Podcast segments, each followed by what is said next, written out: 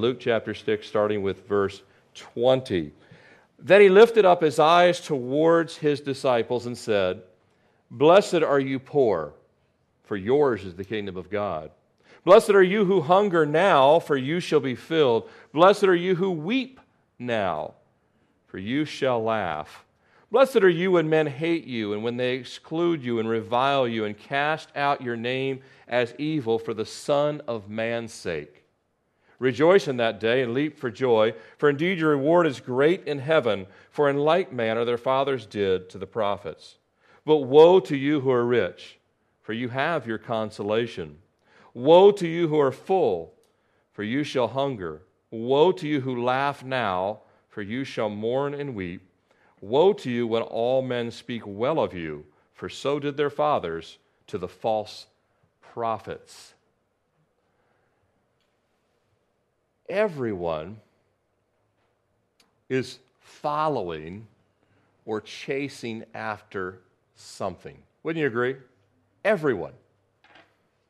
Jesus' day, long before Jesus came in his earthly ministry, everyone, everyone's following, pursuing something careers, money, entertainment, leisure, pleasure, success, education, relationships, fun, peace. Are pursuing that. It goes on and on. Everyone's pursuing something, but even more than that, everyone's actually following someone. Everyone. You know, Jesus simplifies things, He brings things down to its lowest common denominator on a regular basis. Remember, which is the greatest commandment of all the commandments? Not just the ten, but the, the multitude of commandments that were in the Old Testament. Jesus said, I can narrow it down to two love God with all your heart, soul, mind, and strength, love your neighbor as yourself. And here, Jesus is saying essentially, there are two groups of people in the world those that follow after me and those that follow themselves. And ultimately, you know, the whole world, the scriptures tell us that the whole world is under the sway of the wicked one. Satan has a plan for everyone's life. And God has a plan for everyone's life. Now, don't think Satan and God are equals. They're not. Satan's just a created being. He will spend all eternity in torment and hell. But before he gets there, he's got a lot. He, he is the most shady salesperson ever, right? Selling everyone a bill of goods that really will amount to nothing. You ever bought something that you realize afterwards that was a really bad purchase? And you realize afterwards that this isn't really what I paid for, really what I hoped for really what I expected to get out of it. I didn't get the value out of it. We can look back. Can you imagine if you go back and now that you're older, some of you, you look great for your age, by the way, but now that some of you are older, you could go back in time and not purchase all the things you now know were dumb purchases. Your bank account would look a lot better, wouldn't it? Your inheritance for the kids would look a lot better. You go back and say, these things didn't amount to much. And so Jesus is telling his disciples, there's really only two ways, folks. Talking to his disciples, he turns his attention to them. He's like, You can either follow fully after me, or you can follow fully after the world. But you can't have both. Because now, He might bless you with some of the things that you would give all your time and energy to because God is just gracious. I've been blessed with a lot of things that I certainly don't deserve, and so, so have you. I look at this building we're in, we don't deserve this. Now, that I can actually go into other churches and say, wow, they got everything. Or I can remember that our brothers and sisters, some places don't have anything at all, and they don't love the Lord any less than us. In fact, I would say many of them love the Lord more than us. And so, why would we be given something? Because God's just God. In his grace, he, the Lord giveth, and the Lord taketh away. He gives what he gives to each person. But ultimately, speaking to this group, he, you notice what he says in the very first verse that we read in chapter 20 For yours is the kingdom of God. Everything that we do in this world is either contributing to treasures in heaven or it's contributing to our own selves here. Everything. Jesus reducing things to the most common denominator. If you're taking notes this morning, I've titled our time in God's Word, Living for Who? Living for who? That's a question mark on the end. I mean, that's, the, that's only you can answer that question. The Lord will help you answer that question. Lord, who am I living for? The Lord will tell you who you're living for. He's going to only say, at the end of the age, well done, good and faithful servant. You know, if you've been here any length of time, I love that Jesus does not say good and perfect servant because no one's ever done that. He says good and faithful servant. The faithful servants were the ones that truly followed after Christ. And then the others is depart from me, I never knew you. Again, God doesn't have 88 different categories. It's down to these very narrow things of making a choice. Who are we living for? Now, I mentioned that this is, some of your Bibles might actually say the Beatitudes. How many of you are familiar with that term, Beatitudes? You probably heard it many times in your life. You probably know what in the world does it mean? Uh, the word beatitudes, it comes from a Latin adjective, beatitudo, which means happy or fortunate. Everyone feels fortunate when they're persecuted, right? Jesus said, leap for joy here. And uh, blissful.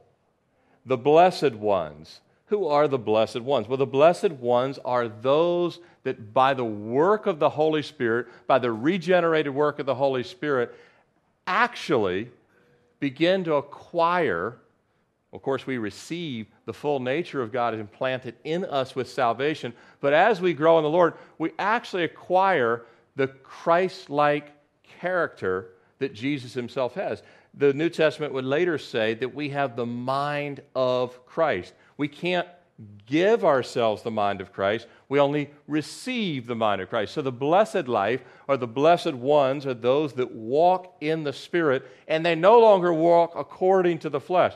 They've come to the place that the Holy Spirit is so real in their lives that even though they know of the things of the flesh, they're able to lay them aside and even reject them for the greater riches of the Lord Jesus Christ. And that blessing is not something you can conjure up or create, it comes from the Lord. We'll look at three things here this morning a desire, a difficulty, and a deception. Jesus tells us that last portion of the deception. Very important. You know, the Lord loves us enough that He not only gives us what we need, but He warns us of what we not only don't need, but lest we fall into those things which would destroy us. Yeah, remember in the Old Testament, we see there was two men. They were related, Abraham and Lot, right? Both had the same opportunity to walk the blessed life, but one had his eyes on a homeland that was not on this earth. Matter of fact, to the point where he said, Lot, have anywhere you want. Lot had his eyes on all that the world had to offer, and Jesus would ask the same question then as he would ask today which one are you pursuing? Because when our life ends, which is just but a vapor, and those that are older, you know how much of a vapor it is. You're like, yeah, the steam is about this way up out of the, uh, out of the pan now, or the pot is boiling. We can see it dissipates rather quickly. What will be left of our lives? Well, Jesus addresses these things here in Luke chapter 6. Now, I mentioned again that this can also be found when you think of the Beatitudes, there's only four that are mentioned here. If you go over to Matthew chapter 5, Go over there for just a second. Turn to your left. You've got Mark in the middle there, and then you've got Matthew to your left. Uh, so turn just quickly over to Matthew chapter 5. You see some of these same exact Beatitudes. Matthew lists eight of them. Matthew lists eight of them. Luke lists four of them. And four of them match up but he doesn't cover uh, the full eight that Matthew covers. And we'll talk about in just a second why that may be. Uh, look at Matthew chapter 5, starting with verse uh, 3. Blessed are the poor in spirit. Here we actually get a different look at the same terminology. Luke just says, Blessed are the poor. Uh, Matthew records, Blessed are the poor in spirit, for theirs is the kingdom of God. Blessed are those who mourn, they shall be comforted. Uh, there's the meek, drop down to those who hunger, verse 6. Blessed are those who hunger and thirst for righteousness, for they shall be filled. Not just hunger, but hunger for righteousness. Um, blessed are, look at verse 10, blessed are those who are persecuted uh, for righteousness' sake, for theirs is the kingdom of heaven. There's actually eight, you can read them there, and then there's four. Turn back with me uh, to Luke chapter 6. But I just wanted to point out now, Matthew, uh, his um, recording of what is known as the Sermon on the Mount. So the Beatitudes were given on the Sermon on the Mount, and Matthew records a much longer, exhaustive covering of that teaching of Christ, which goes from Matthew chapter 5 all the way through chapter 7. Luke's is much more abbreviated. Now, there's actually some, and you may, some of you may be of this mindset if you've studied this. Some believe this is a totally different message altogether called Sermon on the Plain, because Jesus mentioned, or, or Luke records uh, that he actually comes down from uh, the mountain and he stands in a, uh, he comes down from the mountain and he stands in a flat place, uh, a level place, verse 17 in Luke chapter 6. He came down from them and stood on a level place. That doesn't mean it's not in a mountain.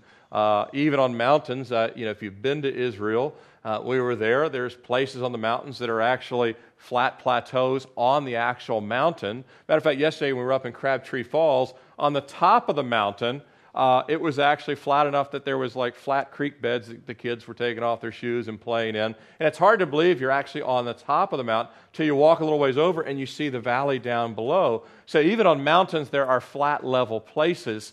Uh, especially large mountains have lots of different uh, areas of terrain. So we don't know for certain. Uh, I I tend to think that Luke just uh, did an abbreviated recording of the Sermon on the Mount and he didn't cover all of the teachings, he covered these specific ones. And he also covered them a little differently. He just says, Blessed are the poor, or blessed are those who hunger, or blessed are those who weep. He doesn't speak of the spiritual implication, and I believe there's a reason why.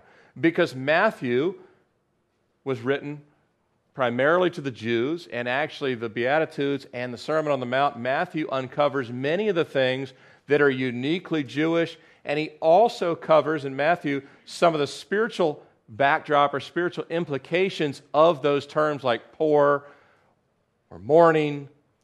And Luke is covering another aspect of it, and both are important.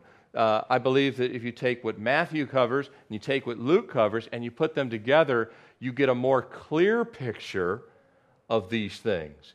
Because there really are very poor Christians, and yet all believers are to be poor in spirit.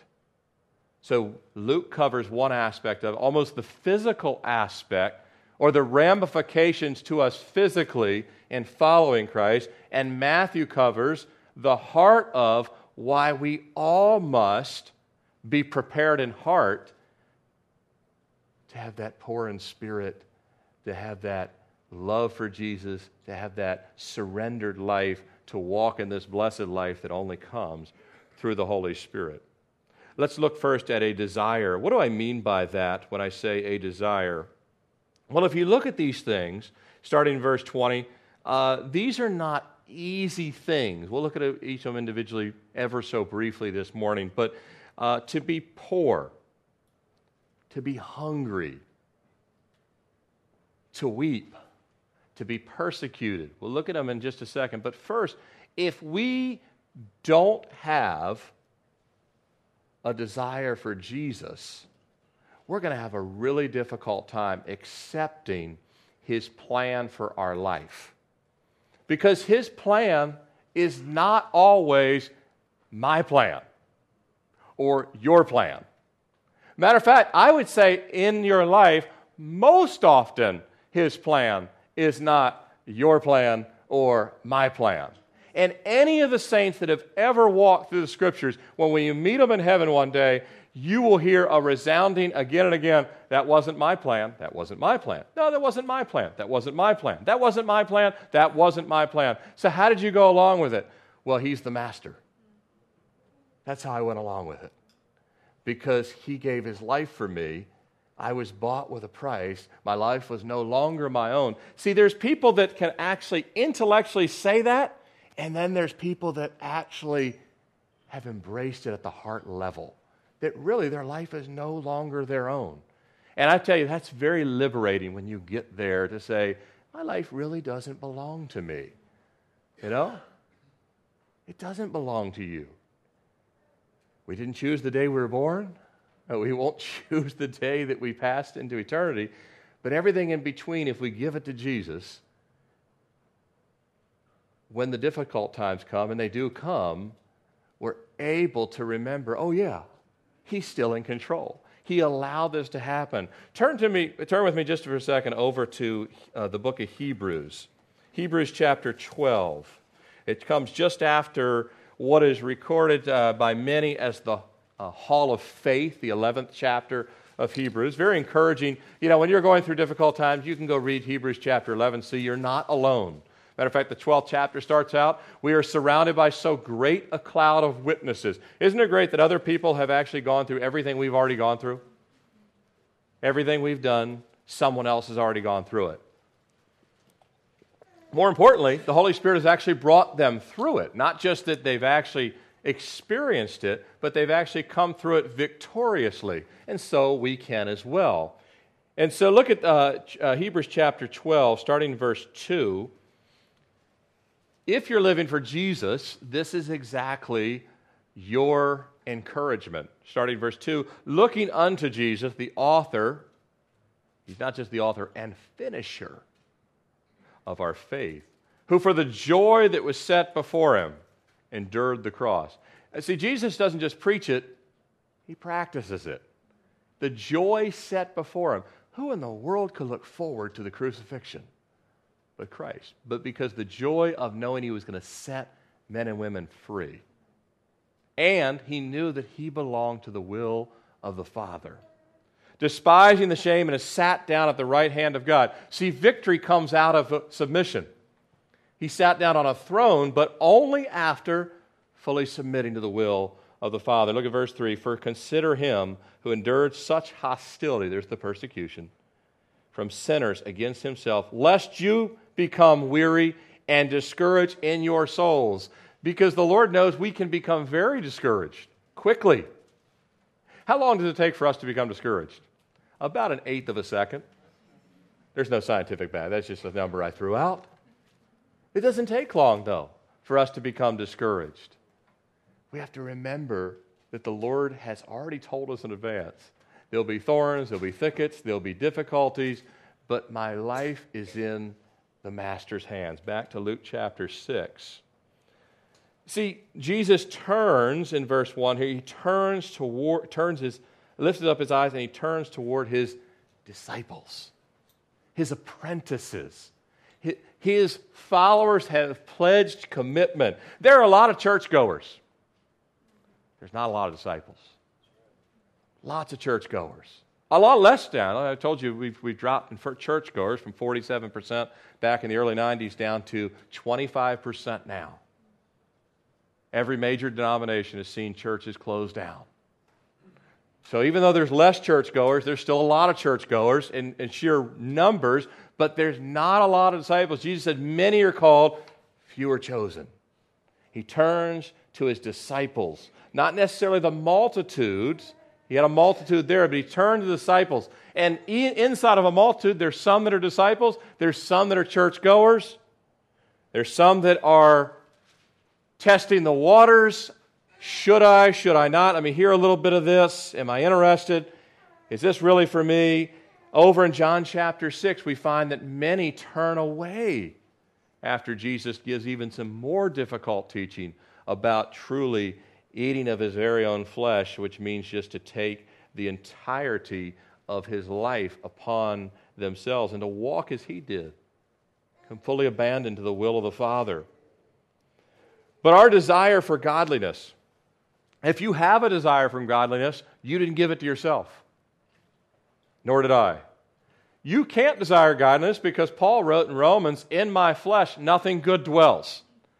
There's not a place for us to all of a sudden desire the beatitudes of our life, to be in our life.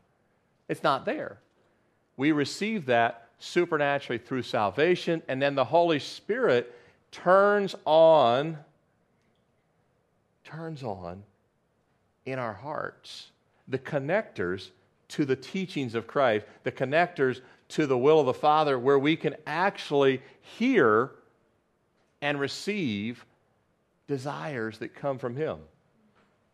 I've said a million times, I started back when I was leading youth, uh, oh, seven, eight years ago. I remember I used to tell the youth, um, uh, you know, when it would be a beautiful Wednesday night, and I'm like, kids, when I was unsaved, this is the last place on earth I would want to be. Why? Because it would be really nice weather. I'd want to be out playing beach volleyball. I'd want to be surfing. I'd want to be doing something else. I did not want to be sitting indoors at a Bible study on a Wednesday night. Why do I care about that now? Why do you care about that now? It's not because all of a sudden you said, I'm going to care. It's because the Holy Spirit makes a change. That's why so many people can actually go for a little while and then they just drop off and go by the wayside and they return to the world because they don't have a change within. You can't have a poor in spirit. You can't have a hunger and thirst for righteousness. You can't have these things unless the Holy Spirit has done the initial work of transformation, a conversion. When Paul was on the road to Damascus, he was one man. When he left Damascus, he was a different man. If any man be in Christ, he is a new creation. Old things have passed away. Behold, all things have become new. So, this desire, if you desire, I don't, by the way, this is not a desire to be poor, to cry a lot, to be persecuted. This is, that's not it. Some of those things may happen. It's a desire to have the mind and heart of Jesus then whatever path He gives you, some days will be great, some days will be really hard. You're accepting of it through His will. That desire. Our godly desires come first through humility at the foot of the cross. When you truly humble yourself and you truly are thankful for forgiveness. When I got saved, the day I walked forward at Calvary Fort Lauderdale and I knelt at the altar and I literally wept I did not think, even for a second, I deserved salvation. And I didn't. And I still don't. Nor do you. And I was so grateful. But we need that kind of brokenness to then thank God for grace. And until you have that brokenness, grace is kind of cheap and meaningless to you.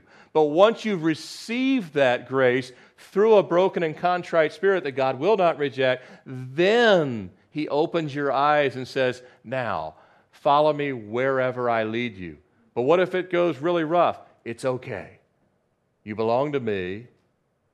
I'll take care of you. I'll bring you through these things, through times of poor, through times of difficulty, through times of sorrow. If someone says, I, I, just can't seem to care for spiritual things, I can't seem to care for it, you got to go to the cross.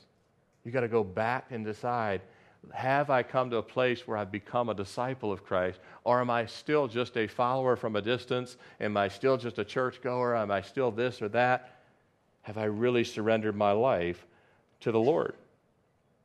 Now, there is, of course, motivating factors that can lead us to the cross. People, if, uh, if you, uh, you've got to read, I'm, I'm gonna, I'll talk more about it Wednesday night when our study of Ezekiel, but you've got to read this month's um, Calvary Chapel magazine. Tom Price and the staff did a, a phenomenal job on it. The, the story of Ukraine reminds me of what's happening in our own nation, where just, what is it, six, 12 months ago, six, eight months ago, they could hardly give away Bibles to people. Boy, crisis came and people got scared. They can't keep the Bibles in stock people want to know. They were like, I, I thought I had a little bit of religion, but I need the real thing. Literally, people saying that. I need what's real. I need to know what's really true. I need to know what Jesus really said. Because there's a lot of religion, but it doesn't help you when real crisis comes.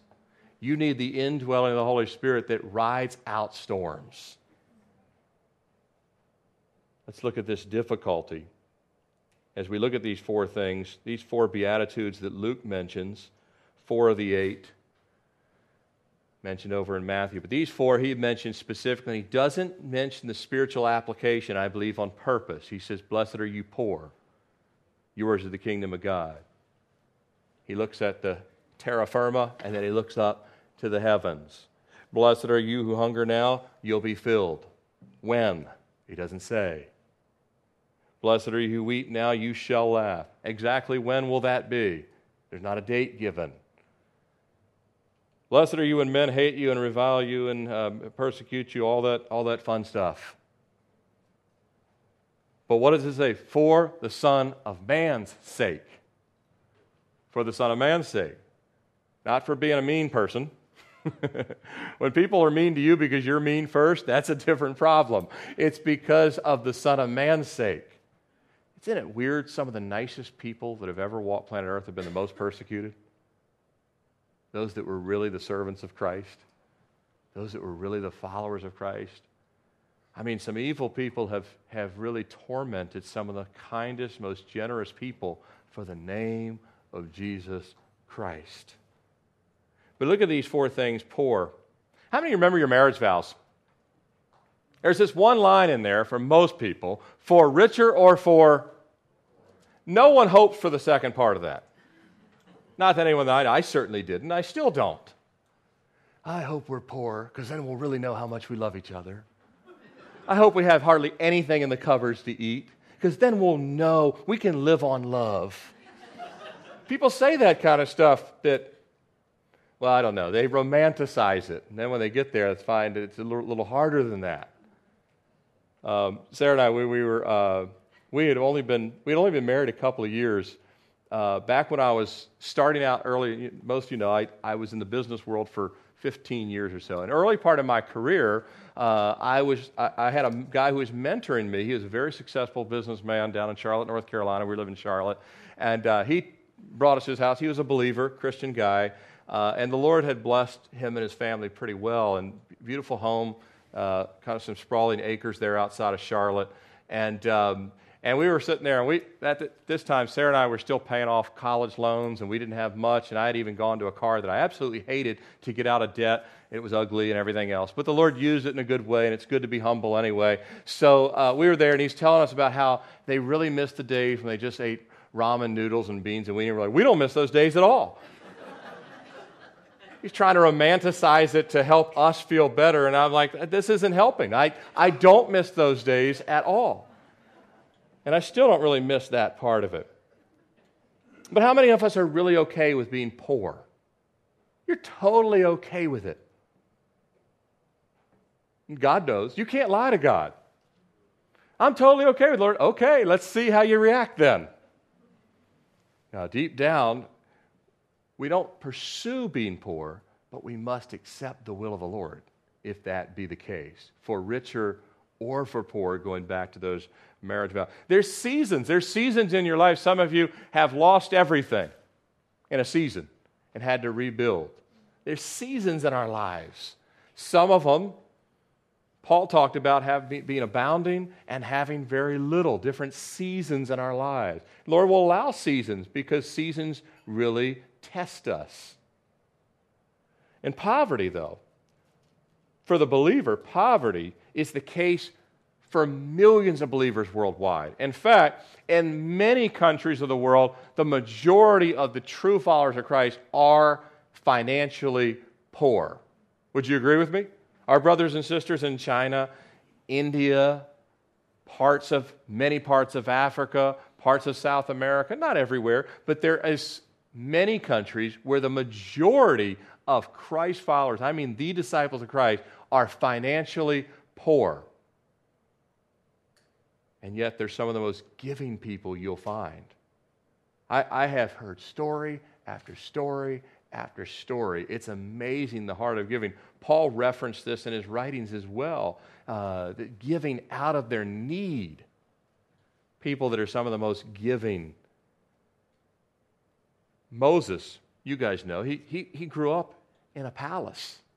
But it says in Hebrews chapter 11, that, that hall of faith I mentioned, esteeming the reproach of Christ as greater than the riches of the treasures of Egypt, for he looked to the reward, the reward. What? The reward that Christ would give him for surrendering Moses' will to the will of God. And Moses said, If I have to live in a desert and be a sheep herder, which someday he'd be a people herder, which was way harder.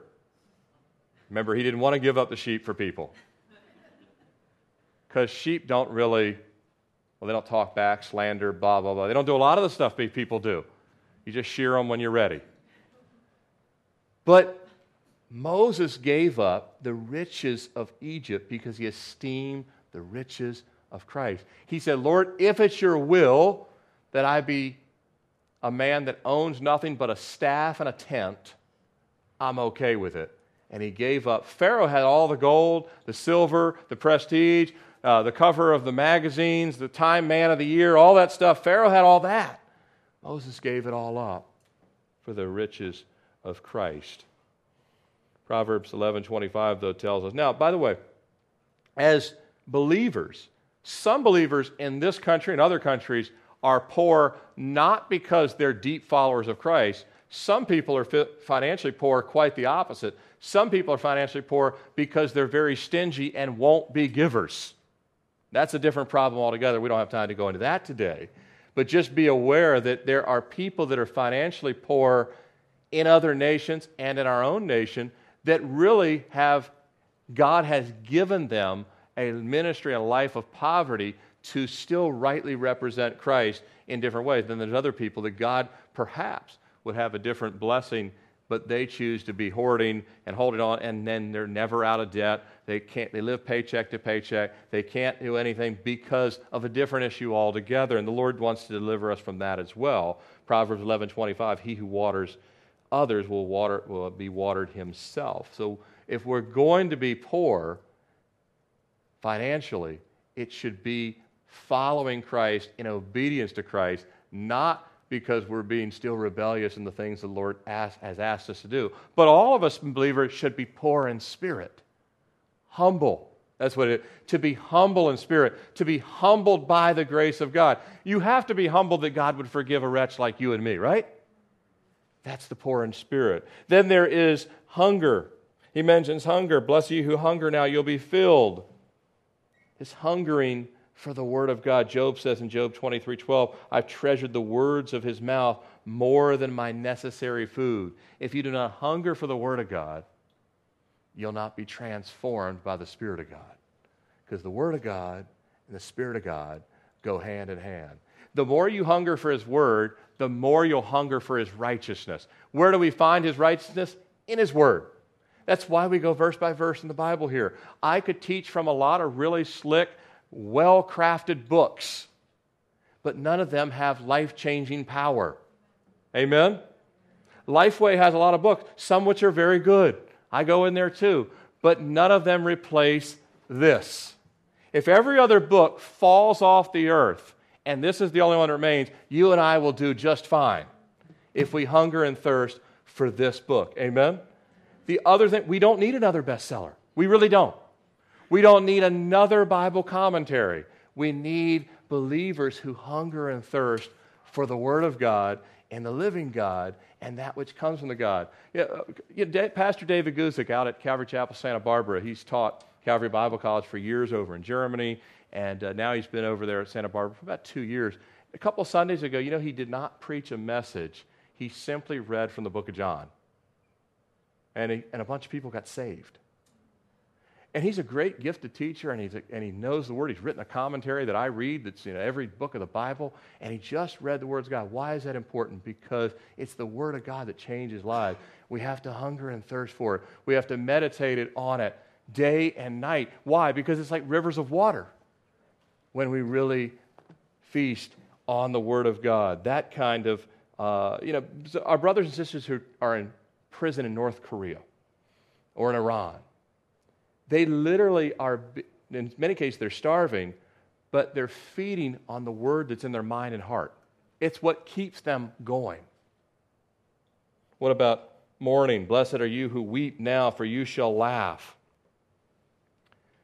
Um, many people are going through times of trial that make uh, for times of tears or weeping or difficulty. Uh, I'm sure everybody in here has had times that they can look to. Some of you may be going through those right now. But for the believer, we can really believe what Psalm 35, 30, verse 5 says. Weeping may endure for a night, but joy comes in the morning. One of my favorite verses. I love that verse because mourning is not only true, but metaphorically the case in our lives. There are many times when you go to bed feeling lousy, you wake up and read, read the Word of God the next day, pray, and you, you feel a joy come upon you that comes from the Lord. There's other times that the morning is months later. True? That the uh, joyful time is not immediate, it takes a waiting on the Lord. But you know, we can choose to be joyful even in the worst of times. I love that there in the prison, Paul and Silas decided to start singing hymns. Who does that? Except for the Holy Spirit, that convinces them that they can sing not based on the present circumstance, but based on the future circumstance of heaven. To say, we don't really, this earth isn't our home. So we're going to choose the joy of the Lord even in the worst of times. And I tell you what, the Holy Spirit, when He reminds you of these things, He can actually put a little smile on your face in the worst of times. And it actually is really helpful when you start to bemoan things that aren't even that big a deal. You ever get bummed out about things? You're like, why am I even bummed out about this? This is not that big. See, Satan's always selling a bill of goods. And the Lord says, keep your eyes upon me, author, finisher of the faith. And then lastly, this one, this fourth one, blessed are the, you when men hate you, when men exclude you. Now, this is the one uh, that really uh, bothers a lot. Fear of man is a big, big snare for all of us as believers. Amen? We want people to like us. We want people to receive our, our message. We want people to uh, like our family. We want people to not think we're a kook because we follow Christ. I'm not weird, man. I'm really not. I still like spaghetti. I still like baseball. I, you know, all that kind of stuff. I, I'm normal like you. But I have been saved. I've been redeemed. You guys have heard of Dietrich Bonhoeffer? He wrote the famous book Cost of Discipleship. Was was uh, executed by the Nazis actually just a couple of months before World War II ended. He barely missed making it through alive before he was, before he was executed uh, by Hitler and, and his evil men. But in Christmas of 1943, the only Christmas he spent at the Tegel prison there in Germany before uh, he finally was uh, executed, it said early, he wrote this poem to all the prisoners. He wrote this. He says, Early in the morning, I do cry unto thee. Help me to pray and to think only of thee. I cannot pray alone. In me there is darkness, but with thee there is light.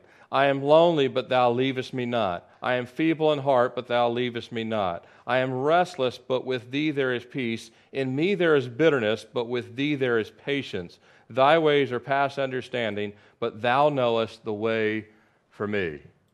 He wrote a lot of amazing things uh, there in the, the last days of his life. But I read that to say, even faithful saints, you see the imperfections of the man bitterness, feeble, difficulty. These things are not foreign to the believer. The Holy Spirit takes us through them, beyond them. You can even write about them as if you're looking at them from a distance, even though they somehow are still in you, and the Holy Spirit is weeding them out. Blessed are the Jesus, you know, blessed are you. You have to, he says, uh, when, when, when men revile you and cast out your name as evil, he, he has to tell you to rejoice for joy. It won't be your natural reaction. He has to tell you, and here's how I want you to react. Because your mind won't want to react that way. Neither did Dietrich Bonhoeffer. The Holy Spirit was training him. See, disciples are trained. If you follow yourself, you get to have any response you want. But if you're following Christ, your responses come from Him. And by the way, if you follow yourself and any response belongs to you, you can respond any way you want, there's really no deliverance or peace with that anyway. True? Bitter people are not happy people just because they get to give everyone a piece of their mind. They have more ulcers than everybody else. Those that follow the Lord and receive persecution for his name's sake, they have the Lord helping them through those things. If you're really saved and you're following Christ, you're going to experience, let me just be clear about this. You will absolutely, if you are soundly saved, been converted, following Jesus Christ, you will experience some rejection, some opposition, and even perhaps real persecution at some time in your life, even in America. Someone is not going to like you. There was a story of a ship that was sinking in the middle of the storm, and the captain called out the crew and said, Does anyone here know how to pray? One man stepped forward and says, Yes, sir, I know how to pray. The captain said, Wonderful. You pray while the rest of us put on the life jackets because we're one short. That's a bit of life as a believer. You ever experience that in the job? You wonder why you got slighted?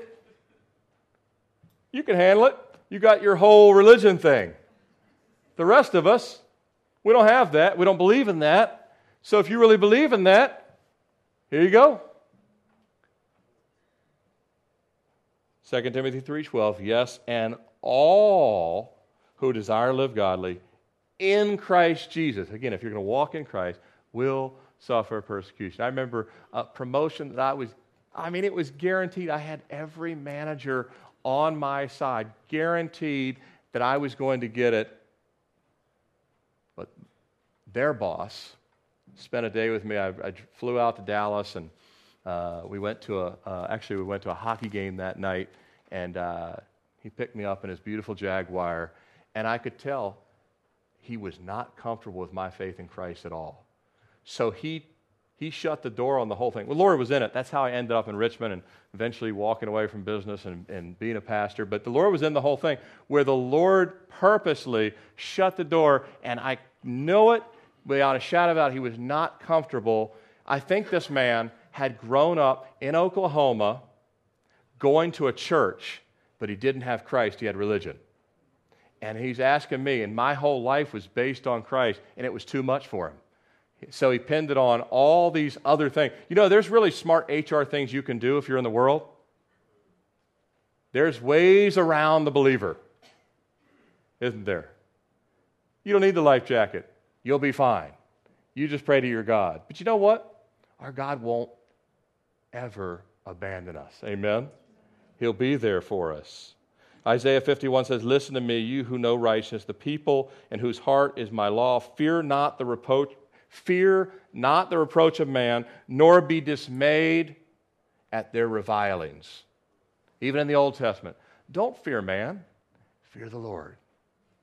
Fear of the Lord drives all the other fears out. And the Holy Spirit will have to continue to remind us that because we're naturally fearful. And when we're hungry, we like to eat. And we're poor, we like a paycheck, right? All that's true. The Lord says, go back and reread this. I'm in control. Hebrews chapter 12, and look unto me. Last thing we look at this morning uh, the deception. There surely is a deception. And Jesus, in the same manner that he mentions the four Beatitudes or the four blessings, he mentions four woes that mirror. They actually are side by side parallels. This is those that choose to follow Christ. This is those that choose to follow themselves. Woe to you who are rich, verse 24. You've received your consolation. Woe to you who are full. You shall hunger. When? That day of reckoning would come. Woe to you who laugh now. You'll mourn and weep.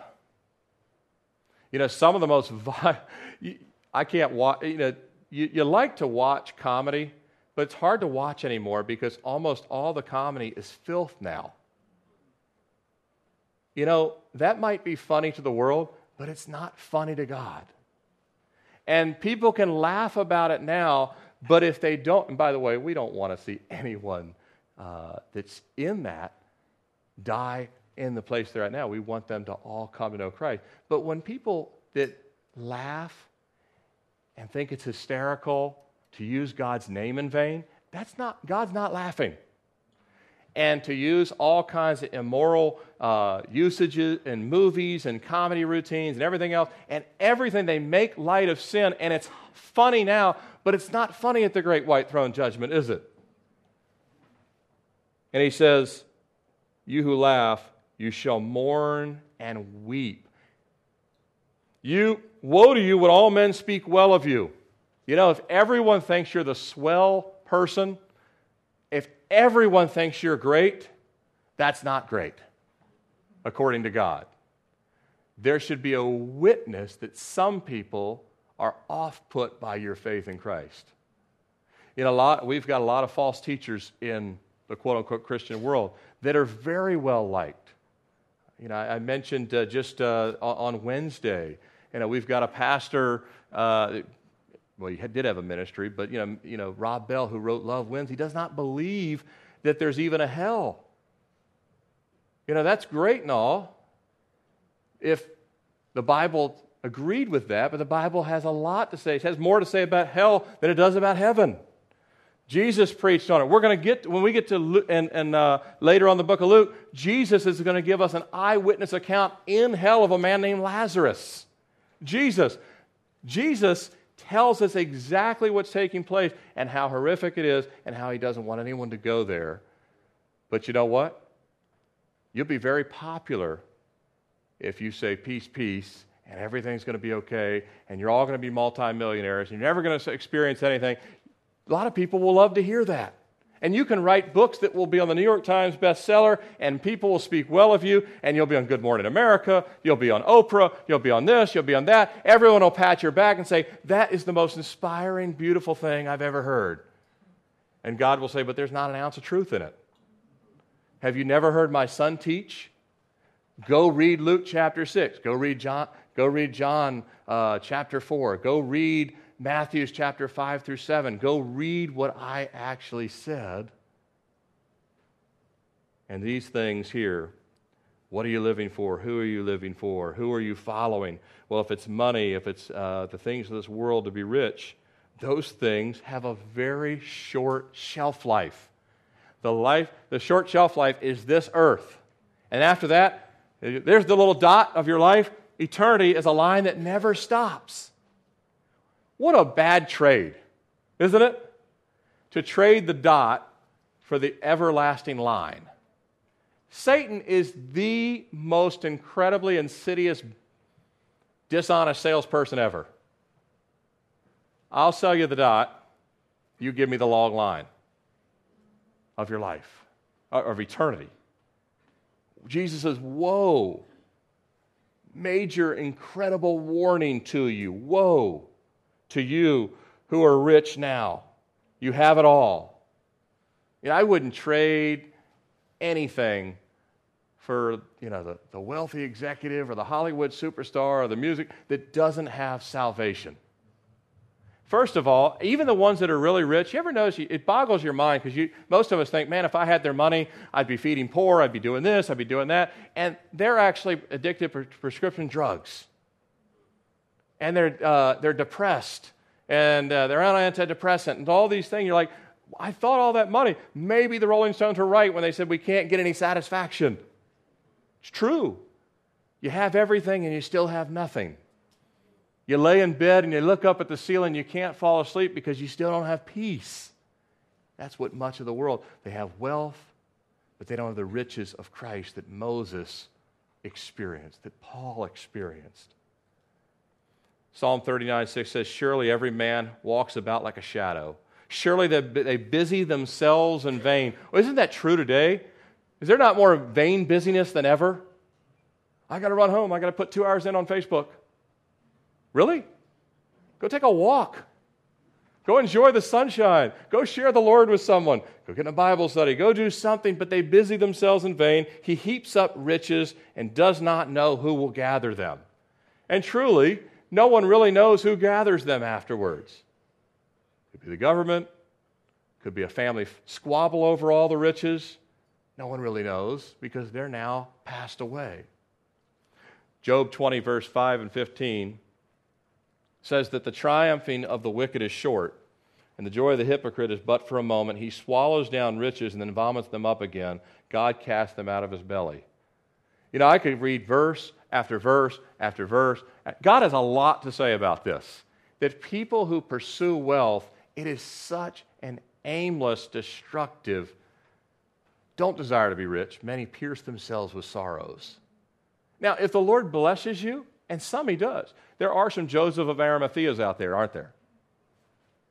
Good men that God gave wealth to. D.L. Moody, one of his best friends, even though D.L. Moody was a brilliant businessman and could have made a lot of money, he gave it up to be, a, to be an evangelist. One of his friends was actually gifted financially, and he funded many of D.L. Moody's evangelistic enterprises. So there is a role for the godly person who God blessed financially. If you are that person, praise the Lord, use it for the glory of God, but don't pursue those things. Receive them if they're given. Just like if you're given poverty, receive it. Whatever the Lord's call in our life is laying up what in heaven we will have. That's what he says up there in, uh, in the first verse I mentioned. For yours is the kingdom of God. Treasure in heaven versus those in uh, woe to you who are rich. You've received your consolation. You have your pat on the back. You have the great retirement. You got to golf almost every day of the year until the day you died. You got to do all the things you wanted, and then what? You've had your consolation. There was a greedy man who had a great deal of wealth, and he was determined to take his money with him when he died. He gave strict orders that when he died, all of his stocks and assets were to be liquidated, and all of his life earnings were to be placed in his casket and buried with him. When he finally died, many people came to the graveside service. They were surprised to see the man's casket clo- closed and lowered in the grave, but apparently empty. After the service, a family member approached the man's lawyer, who had been entrusted with the man's will, and asked, What happened to all the money that was supposed to be buried with him? The lawyer smirked and replied, Don't worry, I wrote him a check.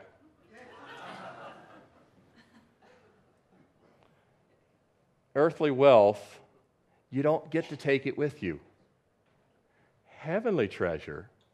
Jesus said, lay up for yourselves treasure in heaven. Moth can't get to it, rust can't get to it, lawyers can't get to it, the IRS can't get to it, greedy family members can't get to it, right?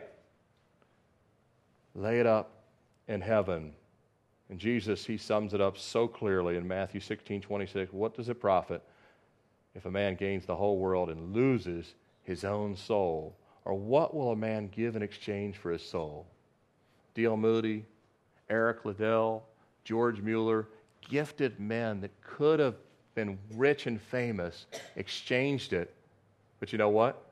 They're in heaven sitting around with Moses and John the Baptist and Joshua. It was worth it. No one in heaven will ever say, you know, Moses, wouldn't, it, wouldn't you have rather have been mentioned with the great of, greatest of pharaohs? Moses would be like, You know where Pharaoh is? No, not a chance. I'd rather be mentioned with Jesus Christ, to be named with him. I'll close with a poem by a woman by the name of Ellen Bailey. She was born in the Puritan mines up in West Virginia. Listen to this as we come to a close. I strive for riches and worldly gains. I pursued my goals with unabated shame. I wanted wealth and a famous name. I didn't need anyone. That was my game. I got what I was, what I was after and lost it all. I watched while others rejoiced in my fall. I had no riches, and friends did not call. I was alone with my back against the wall. But Jesus found me and cleansed my soul. He forgave me my sins and made me whole. He loved and nourished me as a merit's foal. I now have many friends and riches untold. You know, that's true in the life of those that know Christ. Amen? We're born into a family. We may not have the wealth of a billionaire, but we have a Heavenly Father who owns it all. Amen? Let's close in prayer.